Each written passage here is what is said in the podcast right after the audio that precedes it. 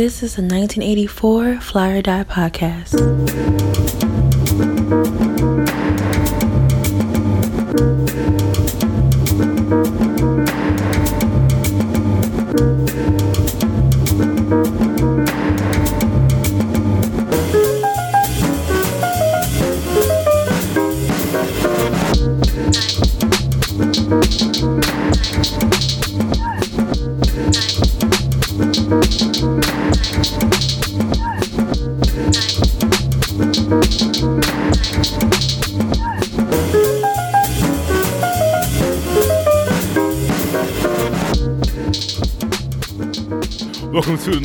1984 Fly Die Podcast, episode 13. And I wish I would say what happened beforehand, but that would be unprofessional on my part because I we took don't an L. mention it. We don't got to mention it. to we don't got to mention it, but it was a positive thing. A lot of positivity. because I was just in the I was really caught in the feeling and I yeah whoo anyway so I'm here with the lovely Sabrine and she's here with her videographer Akil Ali got it mm-hmm. right in the first time that's how I do it man you know and she is an excellent excellent young lady Thank you. um she celebrated her birthday last week uh was it the 5th 23rd. 23rd 23rd. hmm Okay. Well, did you have a party last? No, no, okay, yeah, 23rd of December. Yeah, 23rd of December. Okay. Yeah, yeah. All right. I'm like, what? I thought it was last Friday. All right. So, okay, cool. She had a birthday, tw- um, December 23rd. She's 21 and she's out here killing the game on a major level. you know, which, but the reason why I say that is because she's doing the work necessary to preserve the legacies of upcoming artists in the city. She has two podcasts. The one podcast I'm referring to is Soap on the Couch. First season is ladies only. All artists, musicians, visual artists, visionaries, whatever fits in that gamut of creation, they're there. Uh, the second season um, has a few guys on it, but ladies will be on that one as well. Nice uh, mixture, you know, nice integration of the, of the genders. You know what I'm saying? But- Heterogeneous. Heterogeneous, But, yes. but you can see that we're all homogeneous because we're all creative. exactly. It's, it's, it's that ongoing theme. You know, shout out to Queen Latifah ladies first, you know what I'm saying? Um, so, again, she inspires what I do because I'm like, you know what? She's out here doing it, making things happen, telling and sharing stories, mm-hmm. which is what we all should be doing, you know? As, and the lovely young lady's name is Sabrine. Hi. Sabrine is dope, and because I, cause so this is how it works out. It's like all these different degrees of separation that goes on. So one of my close homies is my homie Troy. I always mention him on these podcasts because he's a dope dude, Mad Lad Trife. okay. And via Troy, that's how I got put on to my main man Smutty, who was episode nine of the podcast. Shout out to my guy. Shout out to him, my guy. the dope dude. And uh, Little Yaminery on the scenery. yes, Mr. Schmut Joiner, you know. And once I got to know him and listen to the podcast he was featured on as a co-host, heard a young lady on there, Miss Sabrine here. So I dug into their podcast, which they um, he co-hosts, and that podcast is titled uh, "Slippery Slope," which can also be found on SoundCloud. And once I went from Slippery Slope, I found myself listening to Soap on the Couch. And you were talking to these young creatives and I felt the energy it was vibrant and I loved it. Mm-hmm. And I think that is super super important and necessary that we have those platforms in this city. Because we have many many talented people here. We've always had talented people here. Right. you know we have a long history of talent. You know we have long history of creatives of all sorts. Right. And it's beautiful to see that the creative that the creative gene is being passed on and it's surviving in different ways. Right. We might not have, you know, the big names like we used to, like Gamble and Huff out here, but we have the blood. We have the lifeblood, the source, the soul. It's not going anywhere. It's still here. Right. You know? So I have you on here because I want to know how you feel about everything. I want to know what you're thinking about. I want to know not all the moves because you can never, ever, ever put all your moves on Front Street because Right. people start jacking the style. Right. You know what I'm saying? but I do want people to know about your world. Mm-hmm. Okay? So let's talk about it. Sabrine, mm-hmm. where are you from? And who are you? Okay? Okay, so I'm Sabrine. Um, I'm from Philly, um, but I was raised in Upper Darby my whole life. Um, Uh oh. Bougie out here, cuz. no, no. Well, it ain't bougie right now, but back in the Upper Darby was, you know, it was, y'all had trees and whatnot. You know what I mean? Y'all had We had trees, trees. soft dirt, you know what I mean? Dogs that was like below like Everybody had height. little poodles. Yeah, it was nice, man. And the game changed, but continue. Um, so I'm from Upper Darby. Um, well, I lived I lived in Philly, uh, West Philly, till I was about four, five, something like that. And then my mom moved into Upper Darby area, and been there my whole life up until I graduated high school. And when I graduated high school, um, we moved to Germantown because my mom only kept me in Upper Darby for schooling. Um, and then she wanted to move back into the city because she likes being close to downtown and like, even though Germantown isn't close to downtown, but she likes the city like aspect. Like she likes seeing neighbors that look like her and you know things of that nature. My mom is a teacher, so and she's a law teacher and stuff. So she's big on being around people that look like her because she also likes to make sure her services are extended to people who look like her. So, um, so yeah, so that's about like where I'm from. What was the other? And here's uh, another important question. Uh huh. Who are you? Who am I? I am a 20 year old journalist. Um, I go to school. 21. Oh my gosh, it's Uh, Cause it's a week ago. It was a week ago, so I'm so used to saying 20. I've been there before. Uh, I was 21 a long time ago. so I'm a 21 year old journalist. Um, I go to Temple University. Um, I should be out there join in like a year, hopefully. Here, the Philly right there, right? Yeah. Out there, John. I should be out soon. Um, I I'm a creative. I I wear multiple hats. Um, depends by the day. Some days I'm like a food taster, and then some days I'm a writer. Some days I can play a videographer, and then majority of the time I'm a journalist. Nice. So it just depends. It depends on which role I gotta be. Right. And says she wears many hats, but today she's not wearing a hat. She's wearing headphones. I'm wearing headphones. Ah. Oh my! Y'all don't even understand how happy I am. I don't have headphones in my studio, so like, uh, this is like when you're like going to like school mm-hmm. and you forget that you left your headphones at home, mm-hmm. and then you have to go through the rest of the day, and you're like, damn, I like left my headphones, and then uh, you're finally reunited with them. Like, I don't want to take these off. And you can wear them for the entire podcast. Oh my gosh, thank you. No doubt. Please enjoy the the uh, the headphones. You know. This is saying? this is chivalry at its finest. Hey yo, Gosh. Making sure you know that you're that you're good out here. You know, Thank you. You're taking care. Yeah, was of say you're taking good care of me. yo, make sure the guests are on point. You know. Um, so I think yo, I'm I'm really glad that you're here, yo. Thank you. Because there's a point. So, of course, whenever I have a guest, I, I do proper research because you got to do research on anybody that you're, that you're interviewing. Right. I went to her uh, Instagram, and I saw different pictures. I'm like, wait a minute. I'm like, not only is she someone like you know pushing the culture, and she has a dope podcast. I'm like, she out here modeling too. No, she, she on the tennis court with the with the look. She, here, she on steps. She on the look.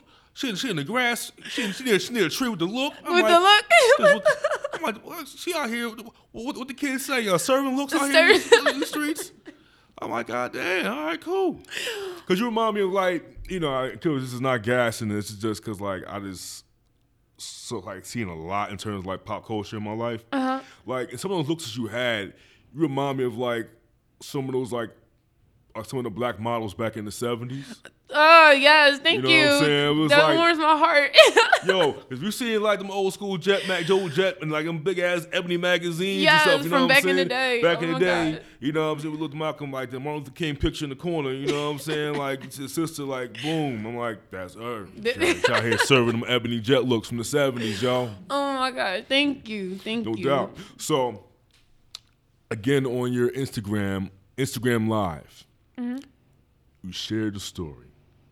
And I was like, yo, when I see her, I gotta get this story. I gotta ask about this story Okay. because you talked about your journey, Mm-hmm. about how you had this idea, how you wanted to do something for yourself, and here you are now pushing towards having your own production company, right? Right. So please share with the listeners of the 1984 Fly Die podcast, Fly die. Fly Die, about your journey.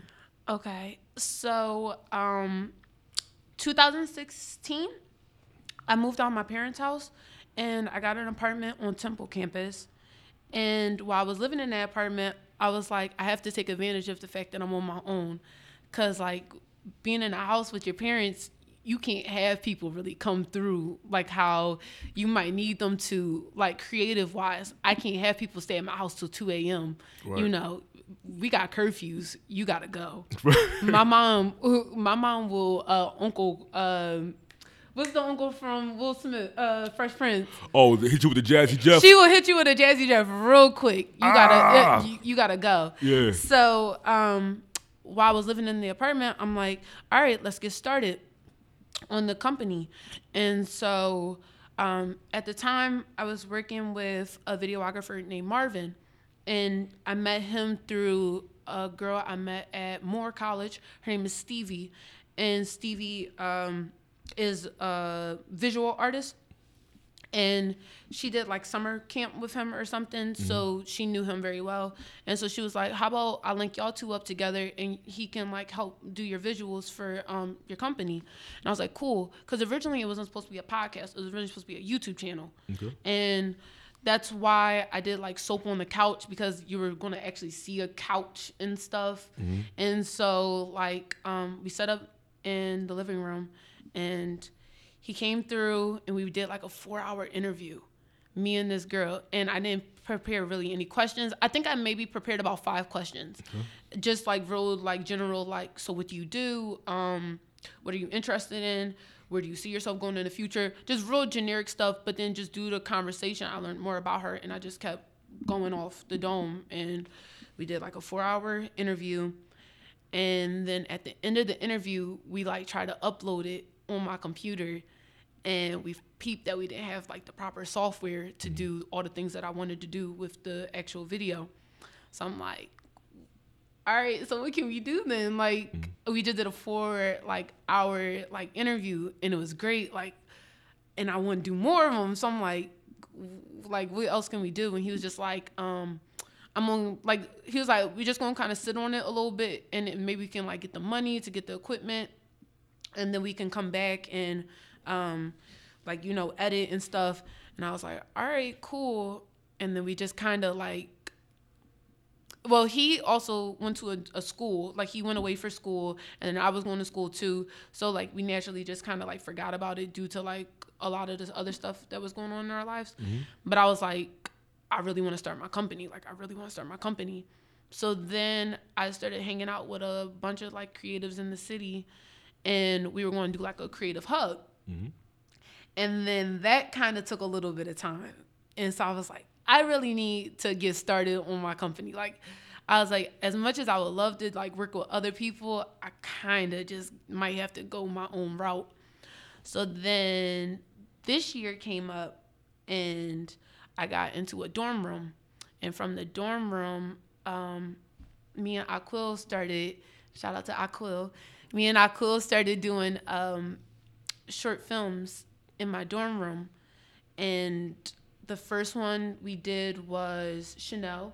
First one we did was Chanel. Um, it was really impromptu. Like we were just in my room, I think smoking, and we were just like, Frank Ocean dropped a new song. Like we gotta do something. like Frank Ocean dropped a new song because this is when everybody was waiting for that album to like drop, For the blonde album to drop, and right? nothing. hmm And then Chanel came. Am I getting my timeline right? You ain't time on a little mixed up. It's a little mixed up. Line came out uh 2016, I believe. It did. I think. But he was quiet again though. was quiet. He was quiet again. And they and it right, it was a random single that just dropped out of nowhere, middle of the night. And so we were like, we gotta do something. So then we did the Chanel video, and then from the Chanel video, we did um, the Pyramids video with my friend Shamira. Shout out to Shamira, baby girl Sham. Um, and then I went home for summer break. And while I was home, I'm like, all right, we started doing these videos, like, but I haven't interviewed people, and that's what I do. Like, I'm a journalist, I need to interview. So I went to my job, and uh, I'm not going to say, I don't know if I should say my job because I also just mentioned that I was smoking, like, Yeah, let's, let's- let's keep it safe. I So, don't want you to get out here. You yeah. know. so I went to my job and my job was like, um, all right, like I wrote an initiative plan. And the initiative plan was to get um get get basically um audio equipment so I can teach children in the community how to do audio. Um, so the original plan was I was going to have an open studio, and you can come in Monday, Wednesday, and Friday, and each day was going to be catered towards a certain subject, and you can come in, record, and we were just going to open like a large podcast where it would be multiple different podcasts, but under one branch. Nice. So um, from there, they gave me all my equipment. I got a studio space, and then they were taking a little bit long for all my equipment to come in. So I had two mics, I had my own personal laptop, and I had an interface. And I'm like, all right, at least I got this. So let's just do it. So then I like started like contacting like people in the city and was just I sent out invitations um, for all these women artists to come into the studio and record with me and that was the beginning of Soap on the Couch. Wow, and you know, from the names that I recognize, shout out to uh, Ken Lowe. who Yeah.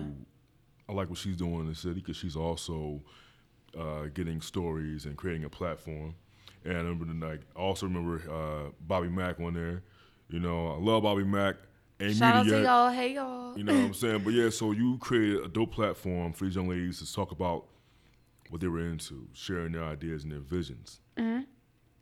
And like I said earlier, I think that that is very, very important for the city because it shows that you're being selfless in a way because you're allowing people to get themselves out there by any by any and all means. Mm-hmm. So when I s- saw more about your story, got more into your podcast, one of the favorite things that I that really struck me was that it was Philly centric Right. because everybody like you, everybody wants to be yo check that celebrity over there, that celebrity over here, but you're fo- focusing on the home turf. Right. So how do you feel about Philadelphia? Mm-hmm. But it's a lyric question, right? Right. How do you feel about Philadelphia in terms of the climate, right? What's going on here now? How you feel about the city in terms of what your peers are doing? And what do you want to see more of? Okay. Um, the climate, I think we're in a really good like we're going in a really good direction currently. Um, from like the Matt Ox to Tierra Whacks to you know, um, Bobby Max to you know, there's a lot of people. I feel like we all kind of have we have a sound that I think is very Philly at the moment. Like I can tell when somebody's from Philly. Right. You know, when I listen to a song, even though not all beats sound the same, you know, all engineers offer different things, different sounds, but there is a feel that I get to it mm-hmm. when I listen to like stuff that comes from our city. So it just makes me feel warm in a way, especially when I get to meet these people because I get to like like dive in their heads a little bit and I'm like, okay, so okay, I get I can get you from listening to your music. And now that I actually get to know you, it makes sense. Like every I connect the dots now Like and the curtains stuff. match the drapes. Yeah, so every everything makes sense. So I feel like we're going in a really good path, and I feel like also due to me interviewing, I've been introduced to a lot of artists that I normally wouldn't have maybe crossed paths with. So like now I'm getting to expand my music taste a lot more than like what I'm used to because growing up, we listened to hip hop in my house, but primarily my parents focused mostly on like Motown, um, the Motown, the Quran, and what else? Um, like a lot of '80s was heavily in my house. Sounds like a name of a book, like Motown, the Quran in the 80s. You know, it's just like- So those were like the three things that played in our house. My Adan played seven times a day. Mm-hmm. Um, my mom always kept the the radio on certain stations, and that's really it. And then I like growing up, I got to venture into those like lanes of like, oh, this is '90s rap. Mm-hmm. Okay, cool. I understand why she didn't play it in the house, but I like it. Mm-hmm. Then you know, oh, we played Britney Spears a lot in my house too because my sister. But yeah, so we played a lot of you know early 2000s. I knew all that, but yeah, um, so like there was a lot of stuff that I wasn't foreign to. And then due to like me being a music journalist, I had to learn it because I'm just like, it's it's almost inappropriate to like talk to rappers and I don't know rap music. I can't, you know, I only know Britney Spears and NSYNC. So who am I to now ask a rapper about his life as, you know, uh, you know, the grind and da da da da da. Cause it's just like, I know bubblegum pop. So that's like disrespectful almost. So I had to like learn about, you know, rap and I had to learn about hip hop and stuff. And now that I'm aware of it, I'm like, I want more. Like I want to learn more. I want to like, you know, understand everybody's story. Cause not everybody has that grind story. Like I was in the nitty gritty, the trenches. You know, some people know rap. They had a seemingly easy life, but that's just stuff that they gravitate to. So it's like nice that I'm getting the opportunity to learn all these different stories and, you know, be able to, you know, um, identify with people in certain aspects. Even though I can't identify with them overall, I still, you know, connect in certain areas. So overall, I feel like it's great in Philly that like all these different stories are being told through music and even poetry, even through writing, everything kind of because we're all from the same city, but our perspective of the city is going to be different just due to upbringing and, you know, friends, family, whatever your surrounding circumstances. So I feel like just overall, we're creating a great, like, ideal, like, we're creating a great image of what Philly is overall to, like, you know, the the outside like viewers and stuff. So I'm excited to see more of like those stories being told and like um, you know people writing more about Philly on like mainstream like uh, websites and stuff. Like when I saw um, I, I, I know I did Vice. I'm not sure, but I know it was a big publication and they wrote about Tierra Whack and I was like, this like that's great. Like, you know, that's that's major. And I see like No Jumper always like um writing about Matt Ox and working on dying and you know, even Lil Uzi, like, you know, being from the like the city and stuff, like all that stuff is like really important just because it's like we have so many talented people, but unfortunately they now are always like looked at because we're not like really a mainstream city mainstream historically wise, but our like culture is overlooked a lot by like New York and like LA and Chicago's and Atlanta. So it's like nice to see that we're like really on the map now when it comes to music. And hopefully we stay there. One thing I wanted to uh, add, you said that it's- Philly is, historically speaking, yes, Philadelphia is a major city in City. terms of, Well, the Well, Constitution and all that, right? You know, but I think what I can say about Philadelphia in terms of culture, people borrow a lot from us. a lot. A lot from us. Miley Cyrus came to Philly for I think a summer, and that's where she said she learned about twerking and everything. She was on South Street for a summer, Thanks, South Street. teaching Molly Cyrus how to twerk. God. and uh, she Oh. like picked up on like our fashion and stuff, and she was like, "Yo, this shit is dope," and then took that shit back to Hollywood and made the Bangerz album. You know, and it's just like we have a lot of style here in Philly. Like literally, like I know people like to say like New York people are so fly. When I go to New York, I think people are just so ugly in New York a lot of the times and like stuff. Like I'm in New York so often and I'm always just like I miss home sometimes. Like mm. I'm just like like home like home like has its own style. Like New York, I'm just like, mm, okay. Go ahead with your Tims. You know. You know what I'm saying, son? My Timberlands be. What up, saying? I'm just like, mm, y'all not Philly though. Right now, I was good that you had that, that hometown pride.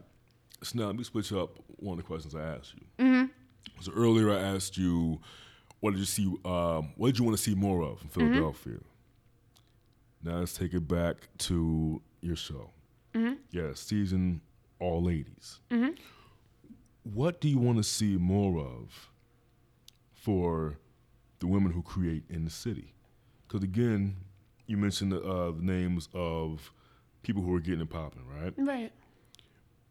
Tierra Whack, but the rest was like Matt Ox, Uzis, and these all the other people.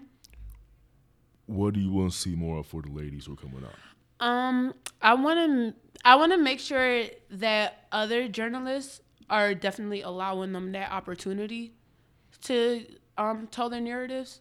So that's not even like a them thing. I want people to allow them those opportunities and those spaces to share their stories cuz it's only one of me and there's a lot of them.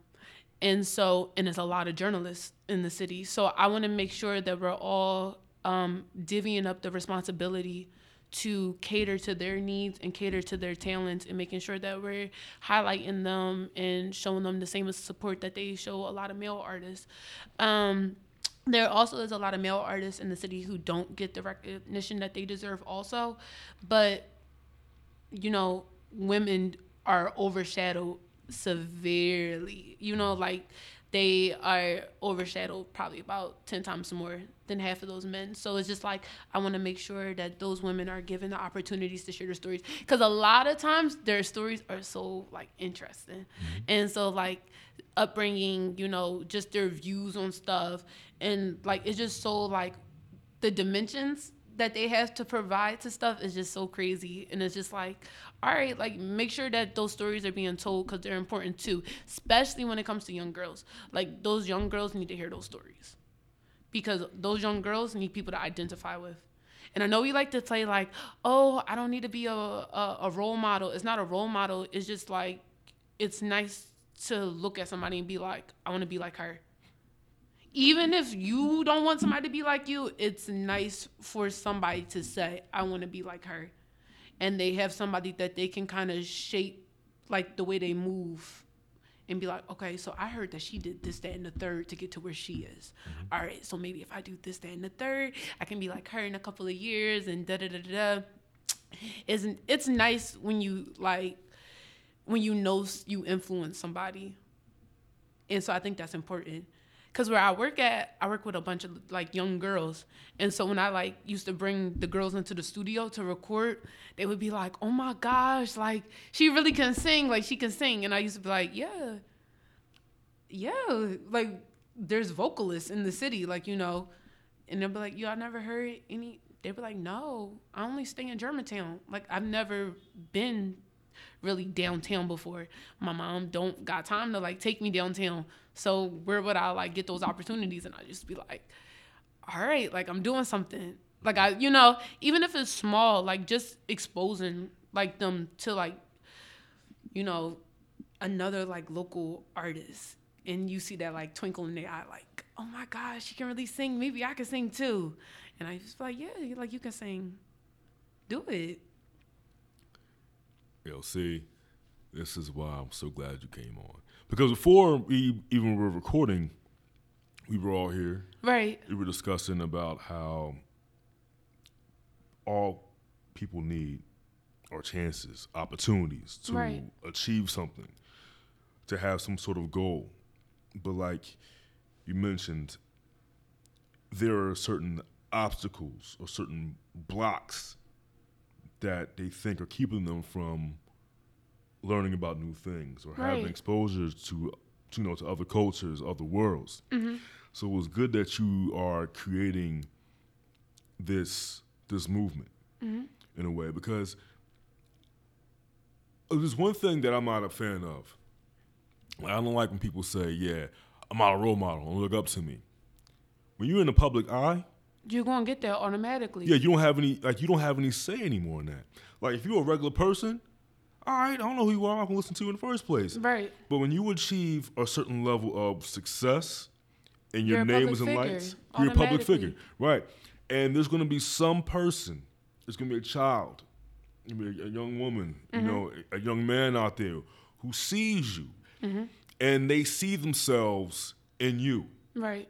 and they're going to follow you. They're going to, you know, they're going to, you know, they want to see what you're doing. Like you said, they want to be like you. Right. So it's like we have a responsibility to be more Yeah. than what we are. Yeah. And that's like that's like the bad part about not being able to record at that space all the time because I love like the look on the kid's face when I bring these artists in. Like some of them be like, Mr. Breen, like when is the next one coming in? I'm like, chill. I just finished the interview like two hours ago. I didn't even get like pump your brakes, like Right. give me a second. And it's just like I don't want to like deprive them of that opportunity to like see that stuff. Even like even like the boys being excited when like the women artists come like you know even though they normally like idolize like male artists and stuff like when i'm done and i let them like hear somebody rap or, or i play like the person's song after they leave and stuff they're like oh my gosh that's what they sound like? I didn't expect because she looked like this that and the third and she really rapping. And i'm like yeah she raps. She wasn't a singer she really raps. And they be like and her beats sound like yeah. Don't you know don't just automatically assume because she looks like that that she doesn't have like you know a heavy beat talking crazy you know? And they be like oh my gosh. And i'm like yeah like you like try to learn about all this stuff. And it's like crazy because you were talking about different worlds and it's like we in philly. And these to these kids this is a whole nother world to them. And it's just like unfortunately they don't always have the access to like go to like um you know things like a Dune Day and like you know things of that nature. Like so they only know what's in their hood Right. and in their hood they might only know male rappers like you know the guys who are hanging out in the chinese store the you know so it's nice to like expose them to like those other like worlds but in the same city Right. And you know, that's that's dope that you mentioned that. I was at home a couple days ago, and I was in the net, and you know the Afro Punk Festival. Mm-hmm. You know they have it all over. They have it in New York, in Brooklyn, great. Atlanta. They had it in Paris, and over New Year's they had it in Johannesburg, in South Africa. And I sat there, and the fashion, just the vibe, it was like, man, it was. Oh, word isn't painful. It was just well, kind of. It was like, man, I wish I was over there so bad, so I can be Right. in the thick of that. Because you know, everybody talks about yo going back to you know where they come from. You know, you mm-hmm. know, like and just you know, I'm not South African, but me seeing like those people, my people over there, I'm like, yo, I really want to be in this, be in this, you know. And there's, a, I know there's a disconnect for like you said, those people who, who are from like the inner cities, who all they know is just their hood. Right. Like, could you imagine being like, yo, so and so, for a week, I'm gonna take you out of your comfort zone right here. Right. I'm gonna fly to South Africa for a week and let you go over there and just experience its entire world. Right. They'll come back here feeling entirely different about their surroundings. Right. You know, like y'all saw the world. I want to see more of it. Like that's something that I, I want to do. And that's what you're doing right now, because you're giving these these students, you know, young men and young women, an opportunity to go beyond their window. Right. You know, because there's so many different people out there who I've known in my life who were talented as all hell. Mm-hmm. You know, I want to use the F word, but like I'm in front of a lady and I can't say that I can't say, you know, F U C K in front of a lady, man. I gotta be respectful, B. But people who were talented as hell. Right. who, and I who just like let their talent just wither away. You know, like kind of like that poem, um, "A Dream Deferred." You know, and it was just it would get depressing because I'm like, dude, you're so nice, or yo, Right. she is so dope. What's going on? But they get caught up in their surroundings, and I'm like, we we have to do better in terms of bridging the gap Right. in terms of, well, look, we can't really say make your burden my burden, but we can be more active in terms of how we treat this community. Mm-hmm. Because there's there's creative people out there right now who are just looking for a chance to be like, yo, Right. I can I can draw, or I can I can sing, or I can make mm-hmm. beats, or I can do, you know, I'm good, I'm great at math problems. Right. You know, and it's like it's good because like you said about your mom, about seeing people that look like her. Mm-hmm. It's good for this kid to see people that look like you and me, Right. my man over there, doing what we're doing. Right. My mom's um, email header Mm-hmm. is "It takes a village to raise a child," and that's just been like the quote that's always been like installed in me my like my whole life. So uh, I'm just real like, all right, if I can teach you just one thing, I'm cool with that. Like, cause like currently I'm learning how to code, and I was trying to learn how to code so I can like teach the kids at my job. And it's just like even if I can give you that one small skill set, I'm cool with that the rest of my life, just due to the fact that I know that that can advance you to something else. You can get a job with Google. You know, you can work at Apple. You can make the next computer, something, your own website. As long as I'm making sure that you have the skill sets that you need to um, advance, that to me means the most. So like I'm like I can die right now and be happy and be like I did like you know I did my job. Like that's cool. That's dope. Also, I can't have you die right now because like I don't own this studio space. No, I'm gonna You know make sure? I drink this that, water and you, I yo, stay like, you- stable. yeah, if you die right now, I'm like, uh, look, man, I just had it for an interview. I don't know what the hell happened. no, bro. that would be an awkward as interview. It would It just would be, be. silent and it just be like so. no, I'm gonna I'm gonna stay stable and stay present. I'm like awkward moment. How am I get my headphones back?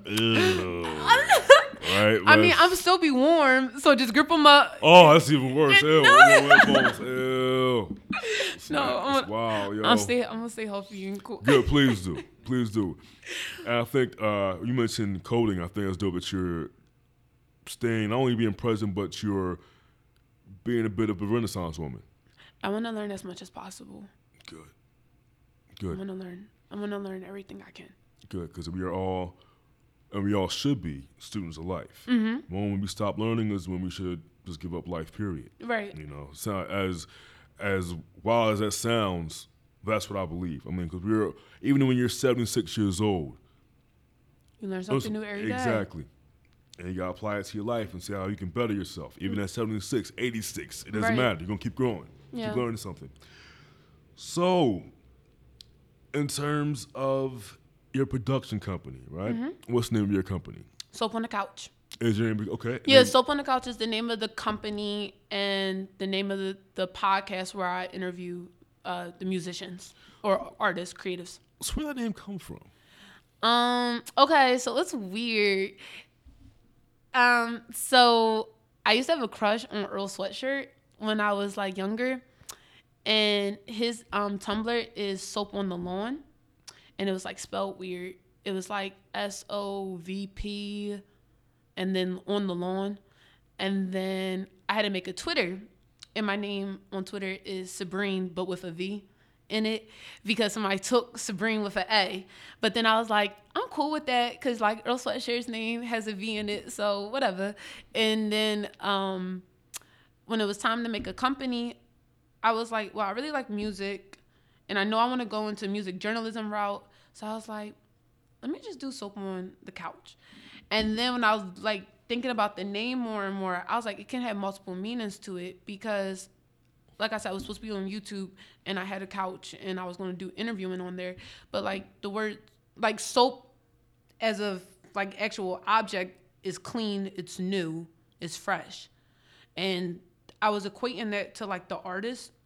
Like soap, like okay, like even though it's a bit far fetched, but at the same time, I'm like, no, but they are like, you know, these are fresh new artists in the city, you know, so they can be like my soap like you know so i was like soap on the couch like it makes sense or whatever so it just stuck And soap is very important.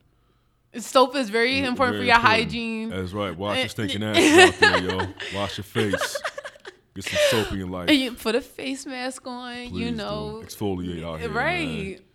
You oily face bastards. No, I'm. I'm sorry. Let's get back to this, the podcast here. Okay, so you explain that. So what, what about the name Slippery Slope? The name of the podcast that you're co-hosting. Uh, actually, that you host and featuring the co-host, Smut Joiner, Schmutty, at Little Smut. meanery. Yeah, yeah, I Um, mean, yeah. um so then slippery slippery slope came about um i was like people ask me for advice a lot like like in my friend circle i get asked a lot of advice so i was like let me do an advice column and so I like put it on Twitter. I'm like, how'd you guys feel about an advice column? And everybody was like, yeah, yeah, yeah, cool, cool, cool. I love it. So I was like, all right, dope. So like, um, I told people to like DM me questions, text me questions, and I was going to do an advice column because I like listen to the Read a lot. It's a podcast. Um, Is that with uh, Crissle's and uh, Kid Fury? yeah, and they do a part um X the read. And I was just like, I always. And then I used to watch the Amanda Show when I was a kid, and she used to have that segment where she used to be in her room and she would have like the advice column. So I was like, I always wanted to have an advice column, so let me do it. And so I did the first episode of Slippery Slope as the advice column, and I had like my friends ask me questions and stuff, and it was really fun. I think I did it for like 15 minutes because I was like, I don't want to do too too long, because like most people when they do advice columns, it's like even an actual column like in the newspaper is short. So I was like, I don't want to do it too long and like drag it out, and then also waste all my questions, you know, things that I could wait till the next episode. So I was like, let me do 15 minutes, answer some questions, and then there. So I posted it. I got like, everybody was like, it's so funny, like, keep it up, da da da da. And then I'm like, all right, time for episode two. Send me y'all questions. And I didn't get no questions. And I'm like, what did I do? I'm like, what did I do wrong? And so I started thinking, I'm like, maybe also because I'm still Sabrine and it's not it's not like so much of a um a barrier between me and the people that my audience are because they're normally people in Philadelphia who are my friends and stuff. So it's kind of like these people probably don't want me to know all their business and then like you know things can get personal and stuff so maybe they don't want me to know personal life so i like understood so then i put on uh, a feature on tumblr so i can do anonymous questions and then like some questions came in but it still wasn't enough. And so i was like all right maybe you just gotta wait to do the whole you know advice column until maybe you get a wider audience so you have a little bit more um, pickings. So i was like but i don't want to like not do another podcast. I was like i like having two different podcasts it's like one for people to know me personally and then one that's geared towards music. So i'm like what can i do so then i was on twitter and i'm always seeing Smut on my timeline like always on my timeline always cracking jokes She's referring to a homie, not not not smut as in porn. Get your mind together, people. No. yo. little smut Little smut. little smut You freaks. so I always kept seeing little Smut on my timeline. I'm like, okay, he's funny. Like he's really funny. I'm like, I'm funny to a degree. So I'm like, I'm funny. He's funny. We can do something. So I'm like, let me like DM him. Let's just let's just see what happens. So I DM'd him and I was like, um, would you like to be on a podcast with me? And he was like, what? Because I think also two weeks before that he was like, put me on a podcast or something, and I was like. I got a podcast, so let me put you on it. And so he came into the studio, and I never met him before that. So it was just like we went off, just winged it, and uh, just going back and forth, talking about Philly and stuff, talking about things that we like about Philly, what we don't like, our experiences, and then during the during the podcast, I'm like, "You're the co-host," and he's like, "I am." I'm like, "Yeah, you're the co-host," and he's like, "I thought I was just here as a guest today," and I'm like, "No, this is yours. Like this is like this is your podcast. Like you're my co-host." And he was like, "Yo, I just got hired on air," and I'm like, "I'm like, yeah." I was like, "Yeah, I guess," and he's like, "Yo, I'm the co-host of this joint." So I was like, "We're gonna be friends." I was like, "We're gonna be friends," and we've been friends ever since. And going to the studio, and literally even like outside of the studio, we're friends. Like we like talk to each other on Twitter a lot, Instagram a lot. He'll text me. He's been there like when I had like family situations. He like we were supposed to record one time and we couldn't because I just like emotionally I just couldn't do it. And he just like sat with me at my school for like hours. Like he's really my friend. So it's just like, yo, that's my man's for life. Like Uh, I saw on Twitter he was like, "Yo, no guy can talk to you unless Uncle Smut Uncle uh, Smut gotta approve gotta him. approve." Uncle Smut gotta approve him. Um, so I uh, uh, interviewed Smut for my ninth interview, right? Uh-huh. My ninth episode of this podcast. And we're talking about your show. Mm-hmm. And I think one of the reasons, besides me just like getting getting to know more about you, he spoke extremely high of you, really high of you, and it's just great seeing that kind of chemistry on your show. Mm-hmm.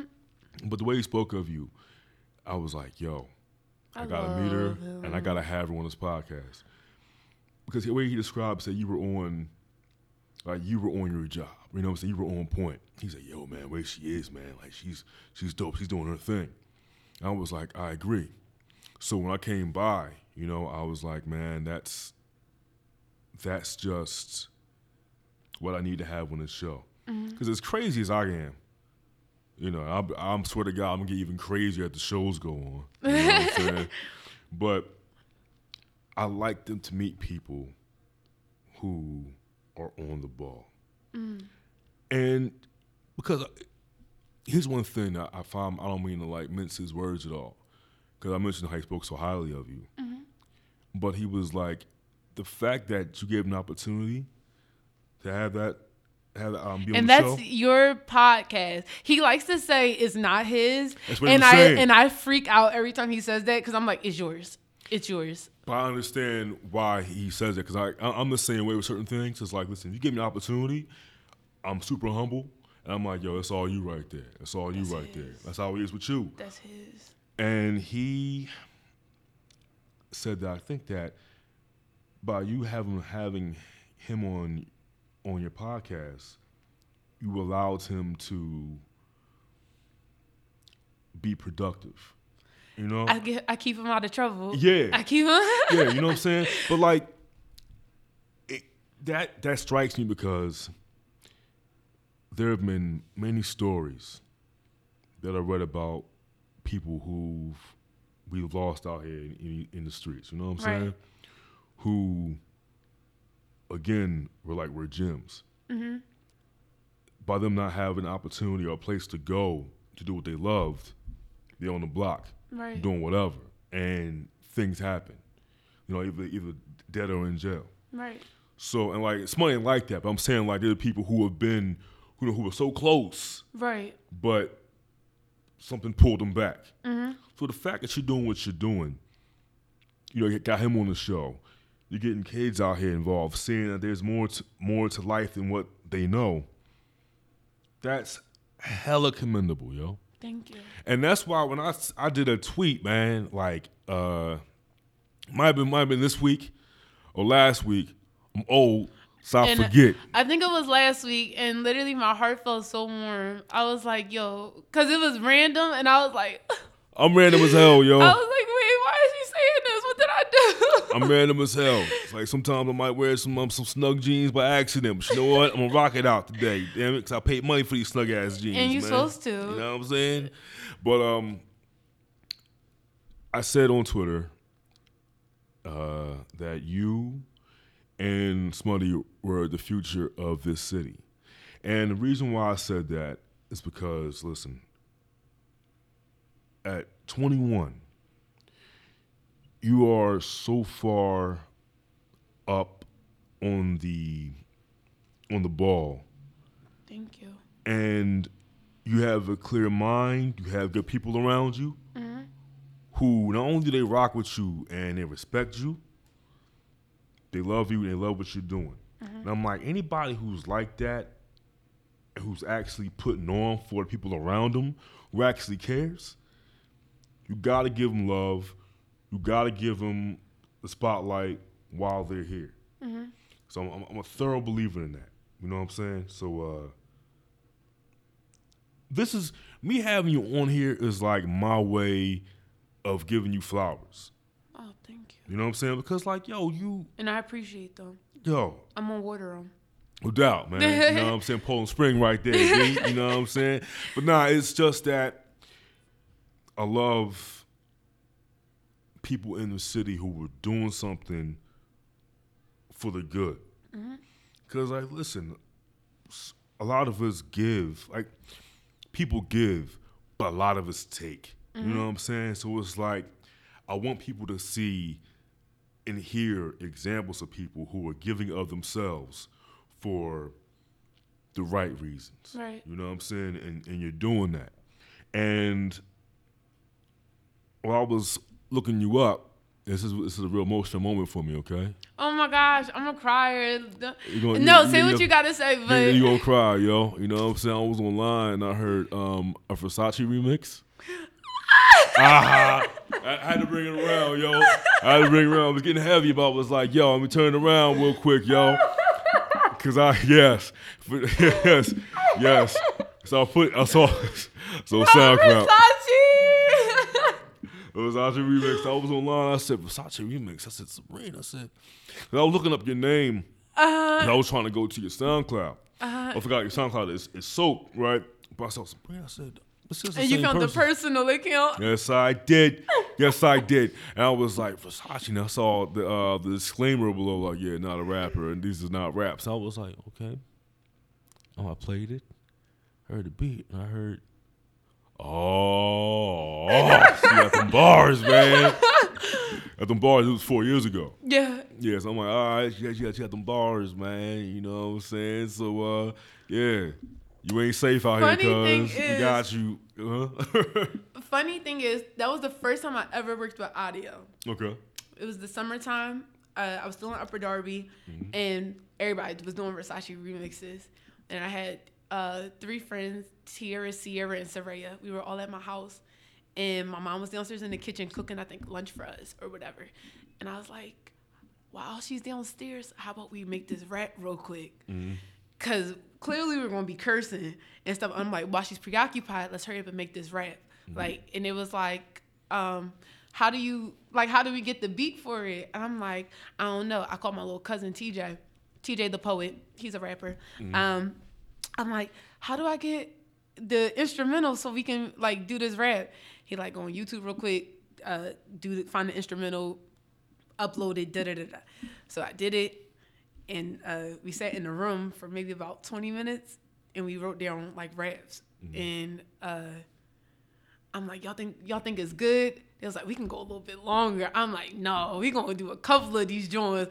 We gonna we gonna maybe do a tape. Like mm-hmm. we just gonna give them a little taste and like see what see what it's rocking with. And I remember we was in the room rapping, and our stupid asses didn't think to close my bedroom window. Cause it's my bedroom window, and then the kitchen is right underneath the bedroom window, and then it's a summer day, so mm-hmm. my mom had the porch door, the uh, back porch door open, in the window up, and we was in the room just like cursing and rapping. She heard those hard and bars, she cuz? heard and she heard them and came upstairs and like I just heard duh, duh, duh. what y'all talking about in this room? I just hear my ass and you know bitches. I'm like, oh my gosh. So then that was the end of my rap career. Those are you. that was the end of my rap career. Yo. We uploaded it though, and we made like a thing out of it. Like we was like, uh, we were on Twitter during the time. So on Twitter, I'm like, yo, we about to drop the hottest uh cover y'all ever heard, and I go to a pre- predominantly like white school. So like all the white kids was like, "Oh, Sabrina about to drop a rap. It's about to be hot." And I remember like I'm like, "All right, y'all got till eight o'clock. Like y'all better give me all these retweets, and I'm gonna drop it, and y'all better promote it." Da da da da. Mm-hmm. And I dropped it, and I was like famous with the white kids for Yeah. like a week. Yeah, like, like, They was like, I heard your Versace remix. I'm like, yeah, that was us. I was like, we do this shit for fun. Like I said at the end of the song, we not even rappers though. And they used to, people clown me, like people to this day be like, we do this shit for fun. Cause like, that's at the end of the song. But it wasn't me who said that, but everybody thinks it's me. And so like, people like used to whisper to me like, we do this shit for fun. And I used to be like, that wasn't me. That was not me. You should run with that. I can't take I can't take the credit though. Right, you can't take the credit, but I was still like, yo, we do this shit for fun because this is But also I like implement that in my life now. Like I do this shit for fun. good. Like yeah. it's like it's like, it's like one of your personal mantras right there Yeah. way. You know but I? I like rap a lot though. I do like the Issa style of rapping.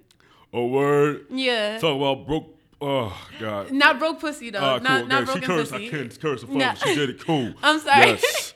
All right. No, like um, I used to date a rapper, and on our like first date, he like started, uh, he gave me a beat, and I just started freestyling over dinner, and then I was like, yo, I really should be a rapper. If I could, I would. What would your name be? Probably soap, just like soap by itself. Cause you fresh. Mm, hmm There you go. All right. It'd be hot. It'd be hot. Soap got bars. soap got bars. Soap yeah. Soap, soap bars coming So- soon. Mixtape. I'm giving you them soapy bars. Soapy like, bars. You got somebody doing the intro. You know what No. I'm saying? Doing skits. uh, book my man's for every album y'all got. He deserves to do your intro, your outro, your skits. Book him, and you gotta talk to his lawyer, okay? Yes. Gotta talk to my man's lawyer. We don't play no games around here. We charge. yes. As Yeah, as y'all should be. We charge. So let's um I want to go back a little bit. Okay. Right? Way back, way back. You mentioned uh you grew up in a household, right? Mm-hmm. It was Motown. Mm-hmm. It was the Quran, and 80s music, right? and 80s music. So you mentioned the Quran. Mm-hmm. So anyone hears the Quran, they should know that that is of the Islamic faith. Mm-hmm. Uh, okay. First question is: Are you still uh, practicing? Mm-hmm. And number two, how important is faith to you and what you're doing now? Not like religion is one thing. Mm-hmm. I mean, uh, not to offend anyone, but I don't always uh, subscribe to religion. I'm more so like uh, based in like spiritualities in terms of like I can take things from all belief systems and like move forward with that. Right. But with you doing what you're doing, again, uh, my ask first, are you still practicing it? Mm-hmm. And uh, how important is like having like faith or like a, a foundation of, of that sort Right. of what you're doing right now? Um, practicing wise, no.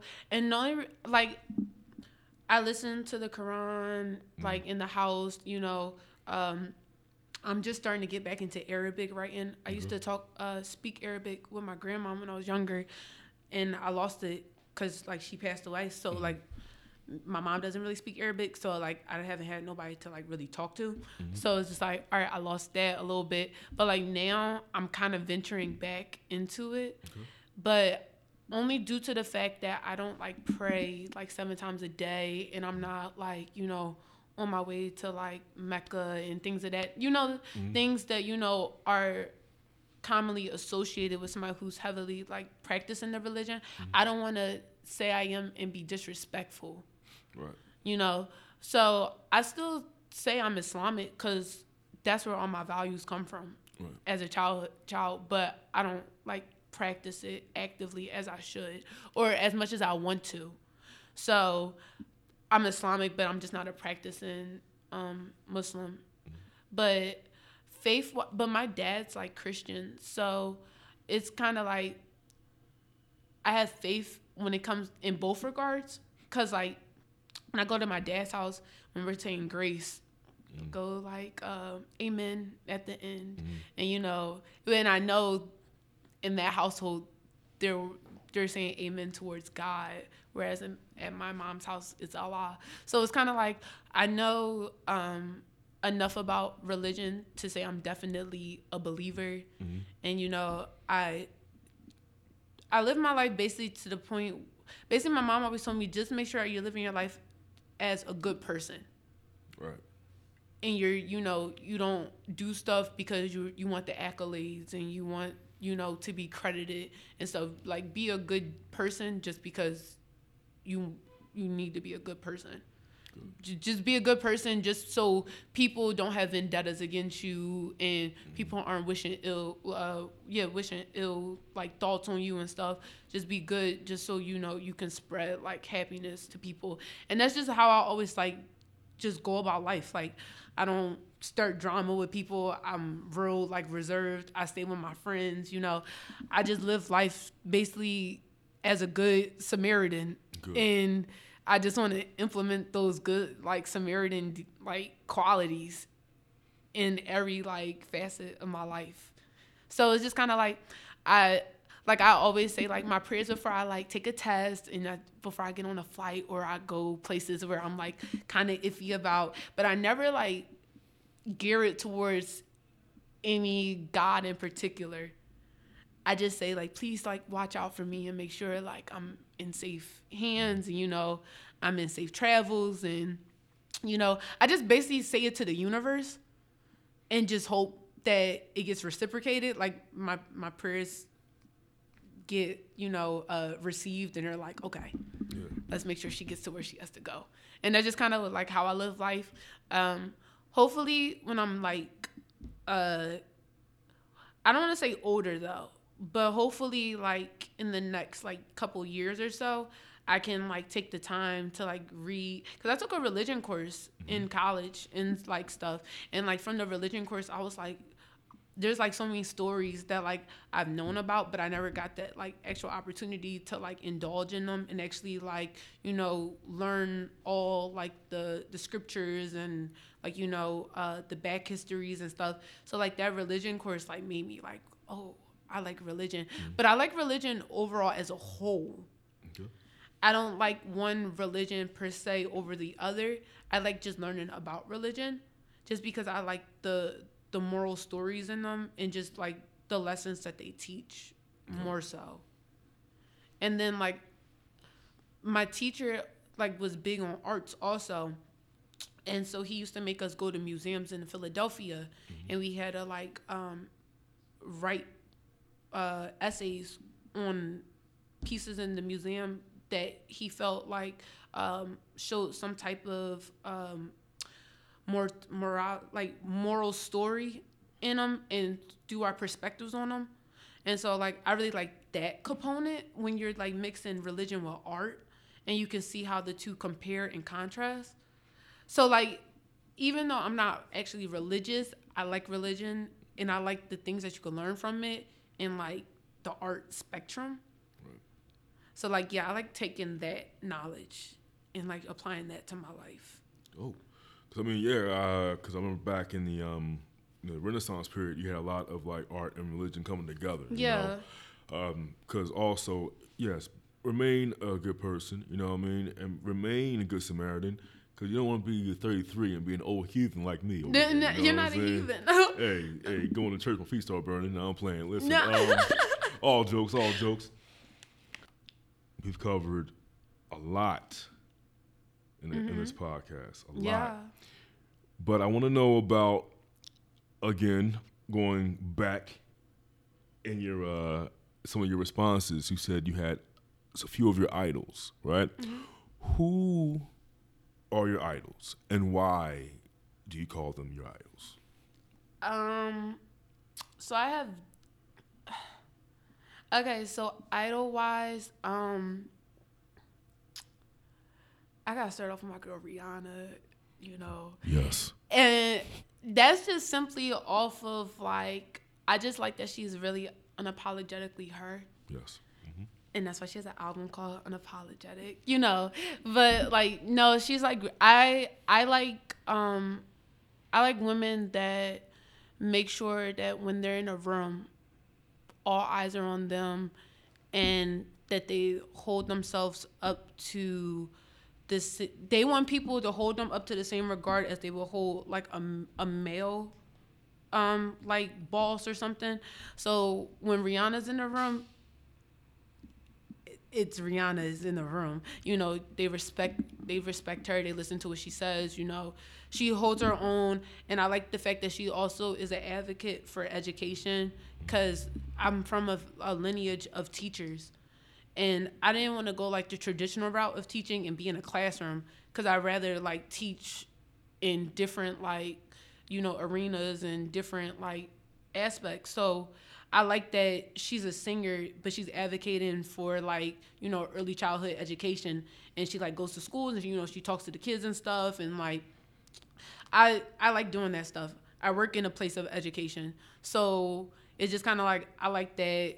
I like that she's like doing all these different companies. So she has a makeup line, clothing line. You know, she has a large domain, but in very in like like so many different territories. And so I kind of like just pick her as like a great role model, like um a great what's the word I'm looking for? Uh contemporary, a great contemporary role model for me just due to the fact that I feel like she she does a lot of stuff that I would like to see in myself. And so like just a nice person to like kind of follow her like movements and try to be on the same level as her. Um my mom is definitely my role model. Um she's just great. Awesome. Like I don't I feel like I don't even have to say much about my mom cuz it's just like she's just a great person. So, there's that. Um who else? Who else? I have writers that I really like. And even though like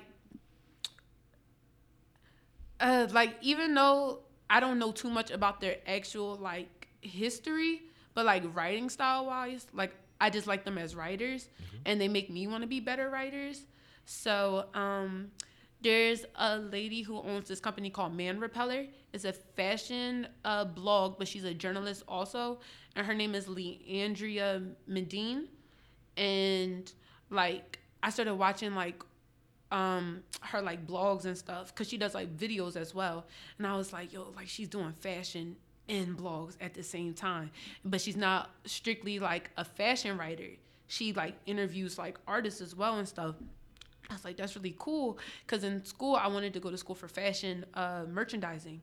When i was in high school i wanted to be a fashion merchandiser and then i met a teacher and he was like i don't understand that world and he made me low key switch my major because he kind of like put it down a little bit. Like he was like, "Why buy clothes when you can be the one who makes them?" And I was like, "Well, I don't want to make clothes. I want to just buy them and you know, put them in stores." And he was just like, "That sounds like pointless." And I was like, "I don't like you." And so um, I was like, "Well, I'm a great writer, so let me be a journalist." And so like I found um, Leandra, and then she was doing both she was like she buys clothes and she writes and stuff and i was like damn like she's doing what i wanted to do so yeah so like she made me like venture back into fashion a lot and like now i'm like going into styling a little bit and that's going to be seen in corporation with the production company very like soon so like you'll get to see those realms in there Um, who else? I like Nikki Giovanni. I met her at my job. She came to my job, and uh, I talked to her for a little bit. She is a legend. yeah, Doesn't she have like a thug life tattoo? Thug Life. She has like a Tupac tattoo. I, I swear, like I might not be bugging out. Wait a minute. Really? Let me consult the Googles before I start lying on my podcast and start getting cursed out by Nikki Giovanni, like you know what I mean, these Twitter streets, whatever. Uh, what? I'm dead ass. She got like a, uh Tupac tattoo. Uh, now she's really my idol. Are you kidding? I'm about to get it right now. Look. Uh, And the crazy thing is, the first time I ever heard about Nikki Giovanni, it was in a, a Teena Marie song, uh, Square Biz, and she be like rapping. It's that part in Square Biz when she be rapping. Everybody, are you kidding? serious. Sorry, I don't mean to interrupt, but I had to show the picture of two No. of uh, Nikki Giovanni with a Thug Life tattoo on her forearm. Are you kidding? I love her so much more. Are you kidding? Yes, Nikki Giovanni has a Thug Life tattoo. The day I saw her, she had like a sweater on. I should have told her. If I'd known, I would have been like, "Can you please lift up your arm? Like, I mean, lift up your sleeve. I just have to see your arm so bad." Wow, dang, I should have known. But um, I heard uh, a Teena Marie song, and she was like listening to all these like um artists and stuff that like she really liked. And I was like, who's Nikki Giovanni? And my mom was like, you don't know who, G- you know how your parents, you don't know who da da da da is. And you be like, I'm four. Like, can you, can you simmer down? And so um, from there, I started reading her poetry. And I liked her poetry a lot because it was really like quirky, but it was still heavily like um the the main topic of all her stuff was typically that she was a woman and African American. So it was a lot of stories about the two worlds and how um her perspective of things were. But she has like this poem where it's talking about love and she uses she's basically saying that love makes her feel like so topsy turvy. So she's like, um, the way I fry my pans, but I. She uses she uses words, but like reverses it. So like instead of you frying your eggs, she's talking about I fry my pants, but I something something my eggs, and it's like those two. It should be the opposite of way. Like that adjective and that noun shouldn't be together. But she's basically saying that when you're like in love, you do a lot of stuff. Like your world gets like lops lopsided and stuff. And I was just like, mm-hmm. yo, I really like that poem. Like I forget the actual name of the poem, but yeah, so like I found out about her poetry and I was like, I want to like start reading more poems and stuff. Mm-hmm. And then because where I work at, I had accessibility to like read those stuff. So yeah, so I just like I have a lot of writers. And I gotta find that poem, man. I gotta find I. I I wish I knew what the exact name of it was. I posted it on my Twitter one time. Can't remember the name of it. Because I would love to, uh, to read you what you wrote about Pac. She wrote a Tupac poem called All Eyes on You. Really? Yeah, you want to hear it real quick? Yeah, I would love to. All right, sorry. Uh, here goes Mike. Uh, I'm trying to read good on the radio. No, read- you'll be I know I read well. I know the words read well. I'm just saying, read good. so this goes like this.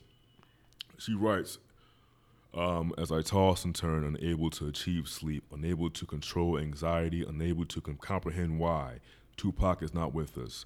If those who live by the sword die by the sword, there will be no white men on earth. Mm. If those who lived on hatred died on hatred, there will be no KKK. If those who live by lies die by lies, there will be nobody on Wall Streets.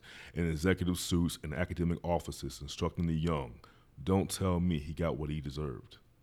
Mm. So that's something I, I found. If it's, if it's longer, I I don't have it here on this website, but I found this part that I read, so I read it I, for y'all. I you know what read mean? it. I read it. No, but I, she's like a phenomenal writer. And when you were talking uh, before we started the podcast, you were talking about the Renaissance too. Mm-hmm. And I believe she has like he, like heavy affiliation with like Hughes and um, Malcolm X and you know just like very prominent like figures in the African American community. So it was just like being able to like meet her. I was like, yo, like I feel great. and like I like to like me doing I was doing my homework at work. I had like some of my writing samples, and she like Mm. looked over them and stuff, and she was just like, "I like your style." Like she was like, "It's cute," and I was like, "Thank you." I was. That's like, thank you. yo. I was like, thank you, or whatever. But she was at, at a book signing, so like she couldn't really like indulge. But I was just like, I could take if you breathed on my paper, I would take that as a compliment, and I would like be okay. So like, she's a great figure. Um,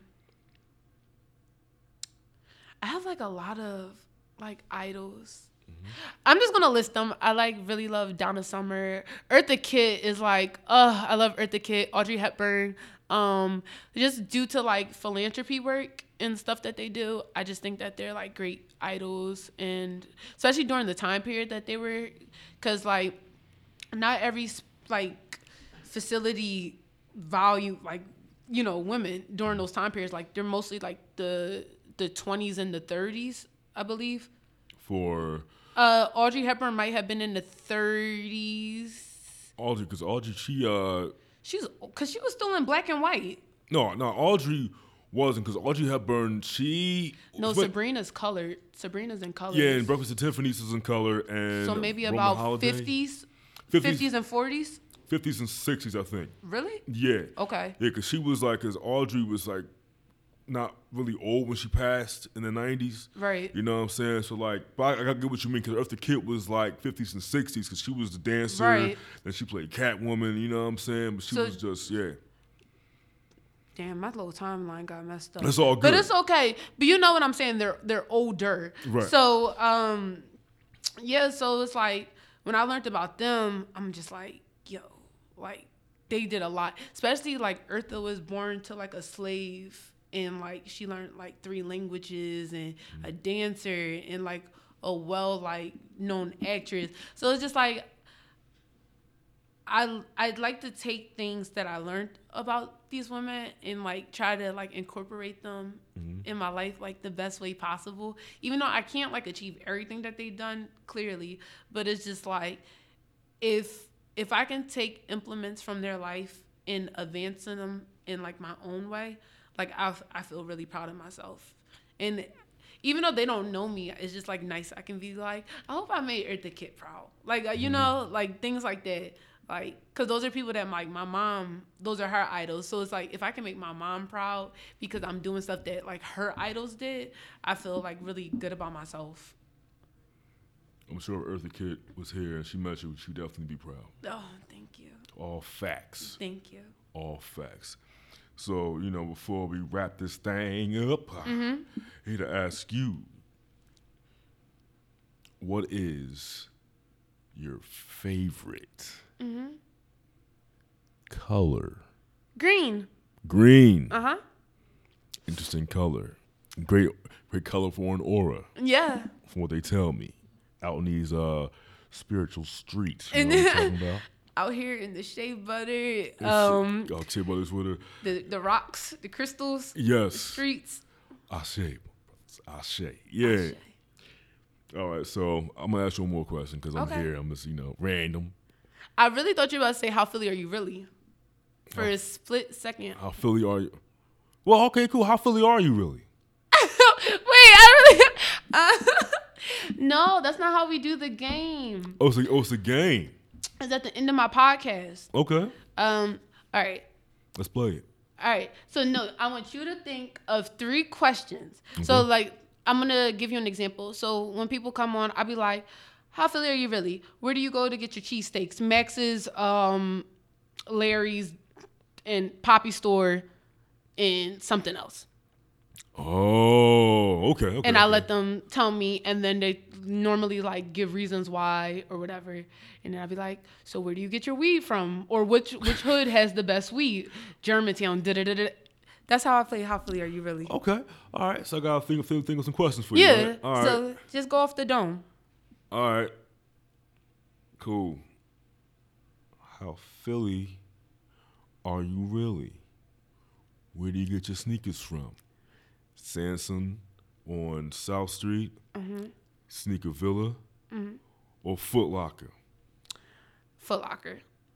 Yeah. Yeah. The Foot Locker. The crazy thing is, I don't buy sneakers on uh in store too often though. I want to be more of a sneaker person. I just, you know how it's like certain shoes you're just like I'm not sure if I'm prepared for that lifestyle yet. Yo, I just got a pair of Jordans. I call them my guilt-free Jordans Guilt free? Why? because like I don't gotta worry about like not paying rent on my bills because I got There them sneakers. go. You know what I mean? Because I used to be outside like walking by you big back in the day. and People Uh-huh. be outside with chairs, lawn chairs, and cold nights. It's I like can't yo, do that life. Ooh. because it, it released. I remember it like like it was yesterday. So I was um riding in the car with uh, a homie of mine, and I saw these cats that I knew. Mm-hmm. was outside of Ubiq. Waiting in line, but like it might be like the year of the dragon, like Jordan releases. It was like some kind of like Chinese New Year Jordans. Okay. It was outside like, yo man, I got a box, B. I'm trying to get another box. One guy's outside with his box showing like I got the, I got the sneakers. I'm like, dude, if you don't go home, Why is why they treating sneakers like it's crack? Like right? He this was, is. he was like, he was so happy he got the sneakers. Look at my sneakers, Joe. I'm like, dude, me a I favor. need another hit. Right. I, I need another lace. Like what it was. I was like, dude, tuck your sneakers under your arm and get the fuck out of here, man. Yo, do do they like really attack people? No, I'm just sneak- okay. It's just me how I- you know. I'm just like, listen, I'm mad paranoid. If I got something fresh that costs me a lot of money, I'm, I'm not playing around with y'all, man. I'm going home. Cause they do that with Supreme though in like New York. Like people be getting beat up like after they buy stuff. Yeah, I don't play that. Yeah, like so that's why I was like, do they really do that at Ubiq? Nah, Like, it's because first of all, we we're in a concentrated area. that's true. You true. know what I'm saying? And um, yeah, it's cops in every block, and it's um it's very money oriented over here. You know what I'm saying? Which very means affluent. very affluent. You know, and they're not trying to have any kind of problems over here. True. Cause I was talking to somebody about how back in the day, um, you know, you, you're, you're a, a youngster in the games. This is before your time. well, not really. You were like probably in your teens, but Okay. one night, somebody backed up their pickup truck, or like not, or their car, or whatever, into the diesel store up the block. Really? Backed into that joint, stole jeans, and got the fuck out of there, yo. That's what they did. And I was like, yo.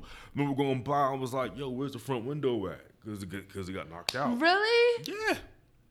That hadn't happened. That was like a good, damn, was it five, six years ago it might have happened? I've never heard about this. Yep. Yo. Yes.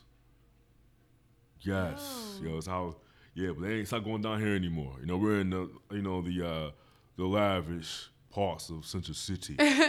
We're in Rittenhouse. Square. Yeah, square. Everything costs an arm and a leg restaurant wise, but you know, it's different. yeah, we just altogether. paid ten dollars for chili. Yeah, we're talking about ten dollars a piece or just ten dollars altogether a piece for some chili. for chili. Well, what, what's in a chili? Three beans. Are these golden beans? No, they're not the ones that Jack had. Wow. First of all, nice reference There right there. go. I told y'all I should be a rapper. Yo, uh, soap bars, cuz.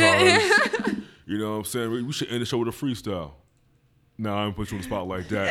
All right, so this was um, the 13th episode of a 1984 Fly or Die podcast. I want to thank uh, my beautiful guest, Sabrina, for being here. Thank you. I want to thank you for having me on. I want to thank you for giving us water. And we are in we're in the sky right now, y'all. No doubt. Even though we're all on like the second, third floor, we No, still we in in the the sky. sky. We on the sky. We in the sky right now. With the birds. Sh- Shout out to her for a videographer to the stars, to Kill Ali in the corner, you know what I mean? To the stars. To the star. How old are you, brother? 23? Yes. Yo. Y'all 21, 23? Shit. You know what I'm saying? By the time we reach my my age, y'all gonna be taking over everything, man. Thank People gonna be looking, looking for y'all. Like, oh man, yo. You coming with us though? Yo, I'm gonna be there. I'm gonna be like I'm like Yoda, man. Obi Wan Kenobi. I'm gonna be the old dude in the corner. You know what I'm saying? Sipping on champagne. That's all that matters. Obi Wan, even though he like was only really important in the second movie, Mm-hmm. the importance Yo, is still re- like relevant to this day. So just know I'm finna be there. Or you know what? Scratch that. I'm gonna be like Drake's pops, yo. Oh, I'm jumping in the corner like. Mr. Dennis. See Dennis Graham in the corner uh, drinking that uh, Virginia black whiskey. Like, yo. There they go. There they go. Wearing some, wearing some loud purple suit on stage. Like, Mm. yeah. you gotta come through like that. I definitely will, man. You got I mean, to. look, I just because people talk about youth culture, what's young, what's going on, what's fresh. You guys are it. Oh, thank you. You guys are it. You guys are making it happen. Because look, you had a podcast. You interviewed those ten different artists. Y'all made something dope. And every interview was something to learn from each and every single one of them. And you're continuing on with your movement, and you're making something good, something great for the city, Mm-hmm. something for yourselves. And yo, I'm just happy to be here to witness what you guys are doing. Thank you know what I'm saying? And one more thing, I gotta stop saying the word guys because like that's you know, but like, That's it's, it's tough. heavily. That's in my vocabulary too. Yeah. And so a lot of times I'm like, "Hey guys," and then I'm like, Hey and people. I'm like, eh, I should be more politically correct, correct? And I'm like, yeah. Yeah. it's tough. I'm like, hey y'all. I, am a y'all person. Up, y'all? Like if you're if you like you follow me on Twitter, I say y'all all the time. Mm. Like that's just you know. I walk into a room full of, of women like at my job, right? Uh-huh. I was like, hey guys, y'all, everything okay in here? I walked out, I was like, oh shit. I did it. I did it. I mean, do did it. it. I mean, I got her ladies, you know what I'm saying? You gotta you gotta like make a um an announcement over it. Hey guys, oh see, it's naturally. Hey people, I did not mean to offend. It's just naturally embedded into Yes. the the vocabulary. Love y'all. A town down. Peace out. Have a good day. Yeah. If you feel really offended, lunch is on me.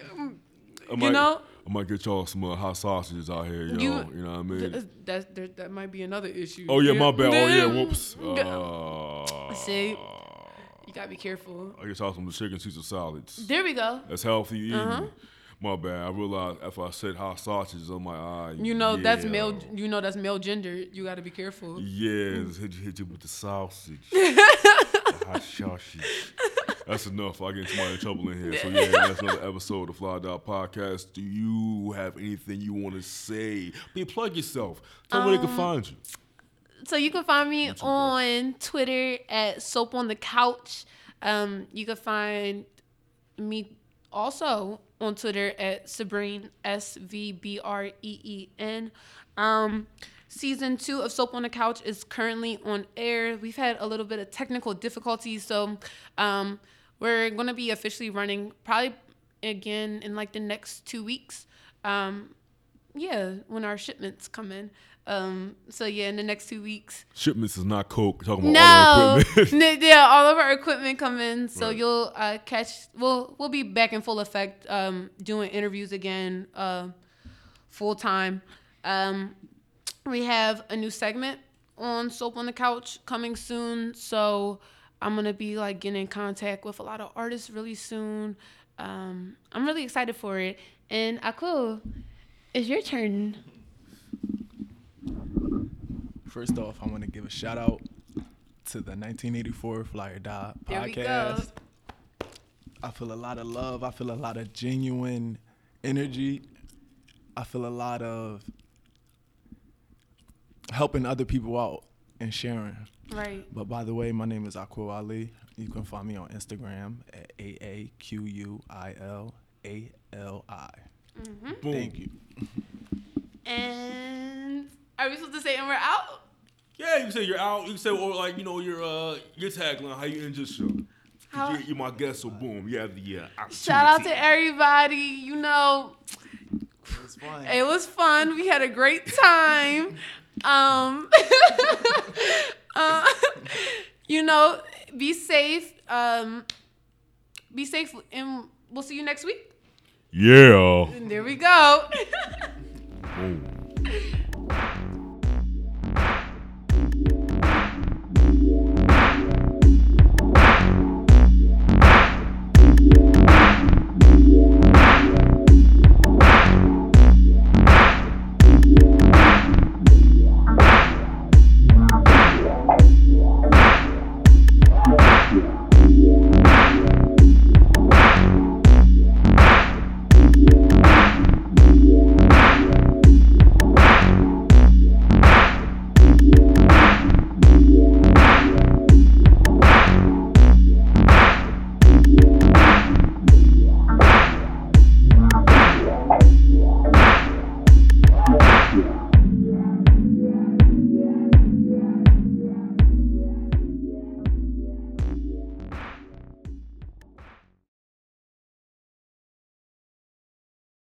You win.